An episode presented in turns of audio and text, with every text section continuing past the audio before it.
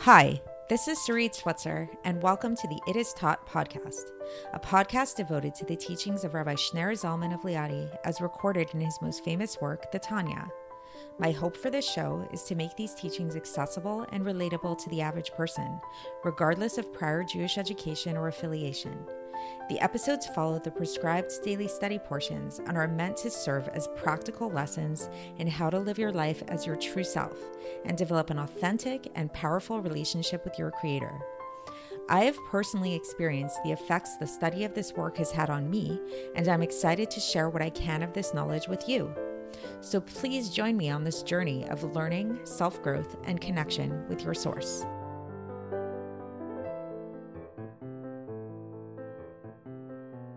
Welcome to the It Is Taught podcast. This is episode 199 for the 10th of Sivan in a leap year.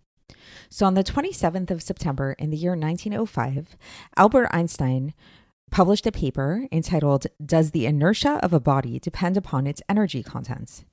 And in this paper, Albert Einstein basically dis- dis- described the idea of how mass and energy are interchangeable, otherwise known as E equals mc squared. So, subsequently, throughout many years that followed, there's been the discovery of quantum mechanics. And through quantum mechanics, we've come to understand just how true this idea of E equals mc squared, the interchangeability of mass and energy, really is. So, while in many ways, quantum mechanics actually appeared at first to be at odds with many of Einstein's discoveries and presented a lot of challenges to them. In this aspect, they really did match up. And in fact, quantum mechanics really presented this idea in a much deeper way. So, I had a previous episode quite a while back where I talked about the double slit experiments, which anybody wants to go back and dig dig up any of my uh, old podcasts about that, you can try to find it. In which I really tried to, to the best of my ability to describe the the way that quantum mechanics really showed the interchangeability of wave and particle and how light is neither strictly a wave, neither strictly a particle, and it really depends on our perception. So that's a very cool idea. But today we're going to focus on another aspect of quantum mechanics and another aspect of this idea of physics in general and our reality, namely this idea that the reality that we see around us is much less tang- real, much much less substantial, quote unquote, than it appears to be at first glance. There's a really good article that I discovered uh, from Business Insider, actually, which I think I'll I'll publish in, um, which I think I'll I'll link to in the show notes, perhaps, and um, and you can read about it. It talks.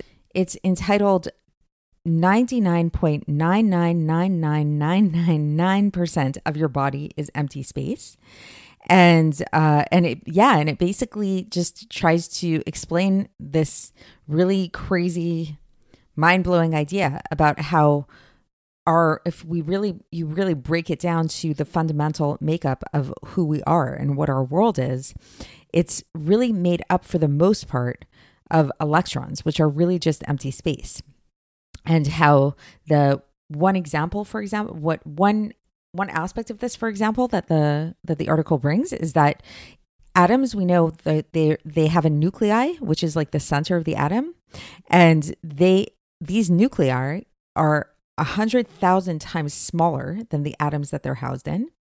So to bring that into some context, as is written in the article, if the nucleus were, si- were the size of a peanut, the atom would be about the size of a baseball stadium.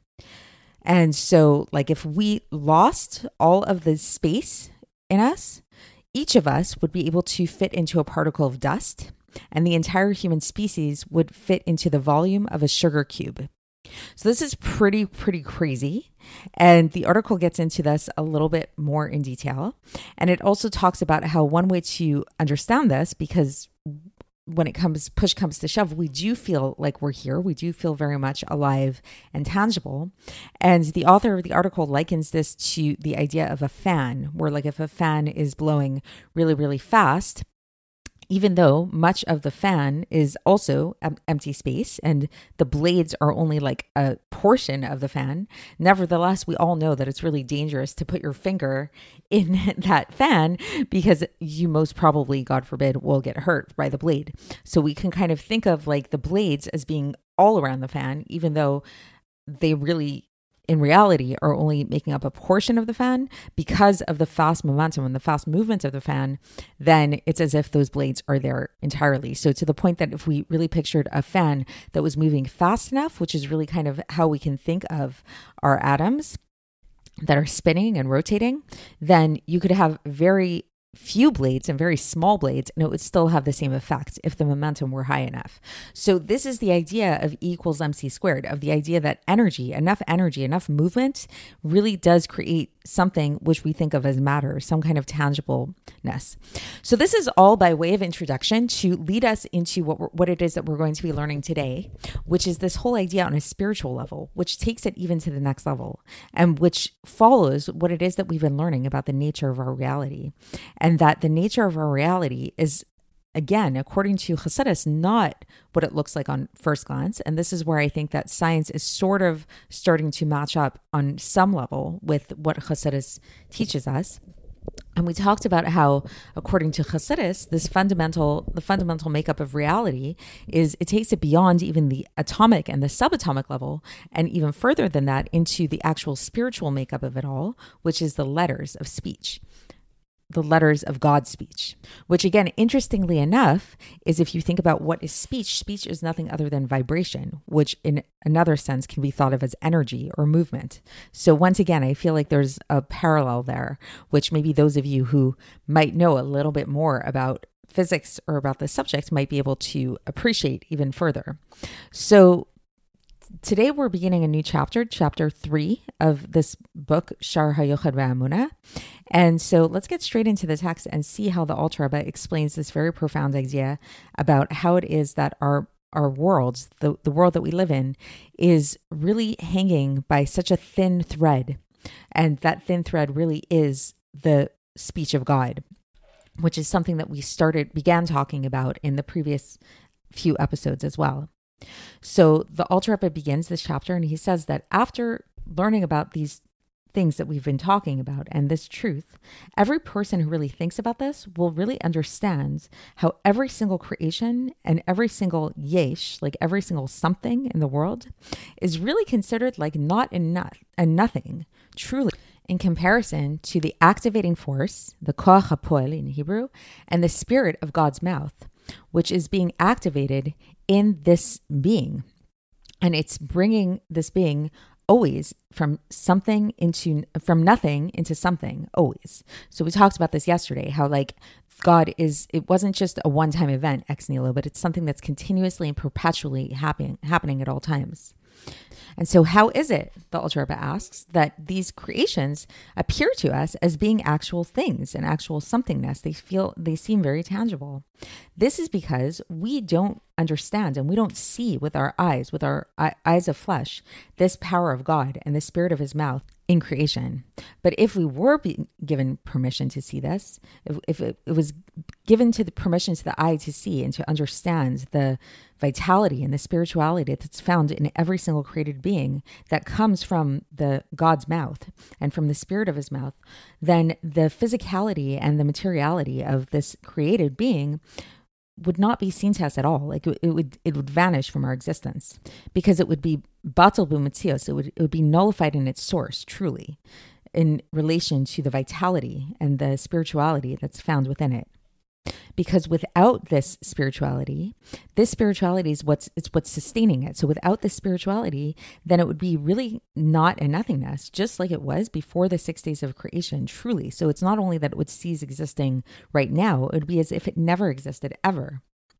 And the spirituality that is drawn into it which comes from this the what comes out of God's mouth from the speech of God's mouth and the and the spirit of his mouth is the only thing that is constantly bringing it into being from nothingness and not and like emptiness into something substantial into a true existence and thus without this the spirit of God's mouth it truly is nothing without him truly So that's the end of the section. So just to summarize and conclude. So again, so and again, I don't want to make like such a a, a hard parallel because I don't want to say that uh, like this is maybe just something I want to make clear is I don't want to say that like God's speech are the electrons. I don't I, that's not what I'm saying because as much as science can be an interesting way that can help be helpful for us to understand these ideas and I do really believe that it seems as if science is moving in the direction of coming closer to being in line with Torah. Nevertheless, we have to understand that science is limited in, in its scope, and it's not. And we, as much as science does tend to point towards a lot of our understanding and help us understand the universe around us, it is man-made and it is uh, thus flawed. So, if we really, really want to understand true truth, really the starting point and the origin that all needs to be Torah. And so in, in, conclusion to all of this, so we started off today talking about this idea of the electrons and talking about this idea of how in quantum mechanics, it's really been demonstrated how interchangeable matter and energy really are and how our the universe around us even according to our perceivable scientific research based eyes we really can see this very flimsy the very flimsy nature of our existence. And then in today we learn this from a torah perspective from a chabad Hasidus perspective about how it is that truly what this true flimsiness of reality, what it is that's really at the basis of reality, is nothing other than God's speech, than the spirit of God's mouth and and that this is the true reality all around us. It's not the it's not what we think it is. It's not like we're not as the the things around us the the physical reality around us it doesn't have an inherent existence of its own. What's keeping it alive is god's speech constantly and perpetually at all times. And thus if god's speech were to vanish god forbid from any one of the, these things in the world the thing would totally and utterly cease to exist and it would be as if it never existed ever at any time. Because its entire existence and its entire um, what's keeping it alive and what's keeping it in reality is God's speech. So, this is where we'll leave off today. And tomorrow we'll go into this a little bit further and we'll try to understand this a little bit deeper through the analogy of looking at the sun and seeing how the sun relates to its rays. So, stay tuned for that, and I will speak to you then. Thanks for listening to the It Is Taught podcast, hosted by Sarit Switzer. This podcast is dedicated in loving memory of my maternal grandfather, Abraham Yitzchak ben Binyamin HaKohen of blessed memory. Music by Shoshannah. If you enjoyed this episode and would like to support the show, please share it with others and subscribe on YouTube, Apple iTunes, Spotify, or wherever you listen to podcasts. And make sure to leave us a five star review. To find out more about the It Is Taught project, including more information on my soon to be published book, please visit our website, itistaught.com. To catch the latest from me, follow me on Facebook, Instagram, and Twitter. Looking forward to speaking with you tomorrow, and until then, have a great day.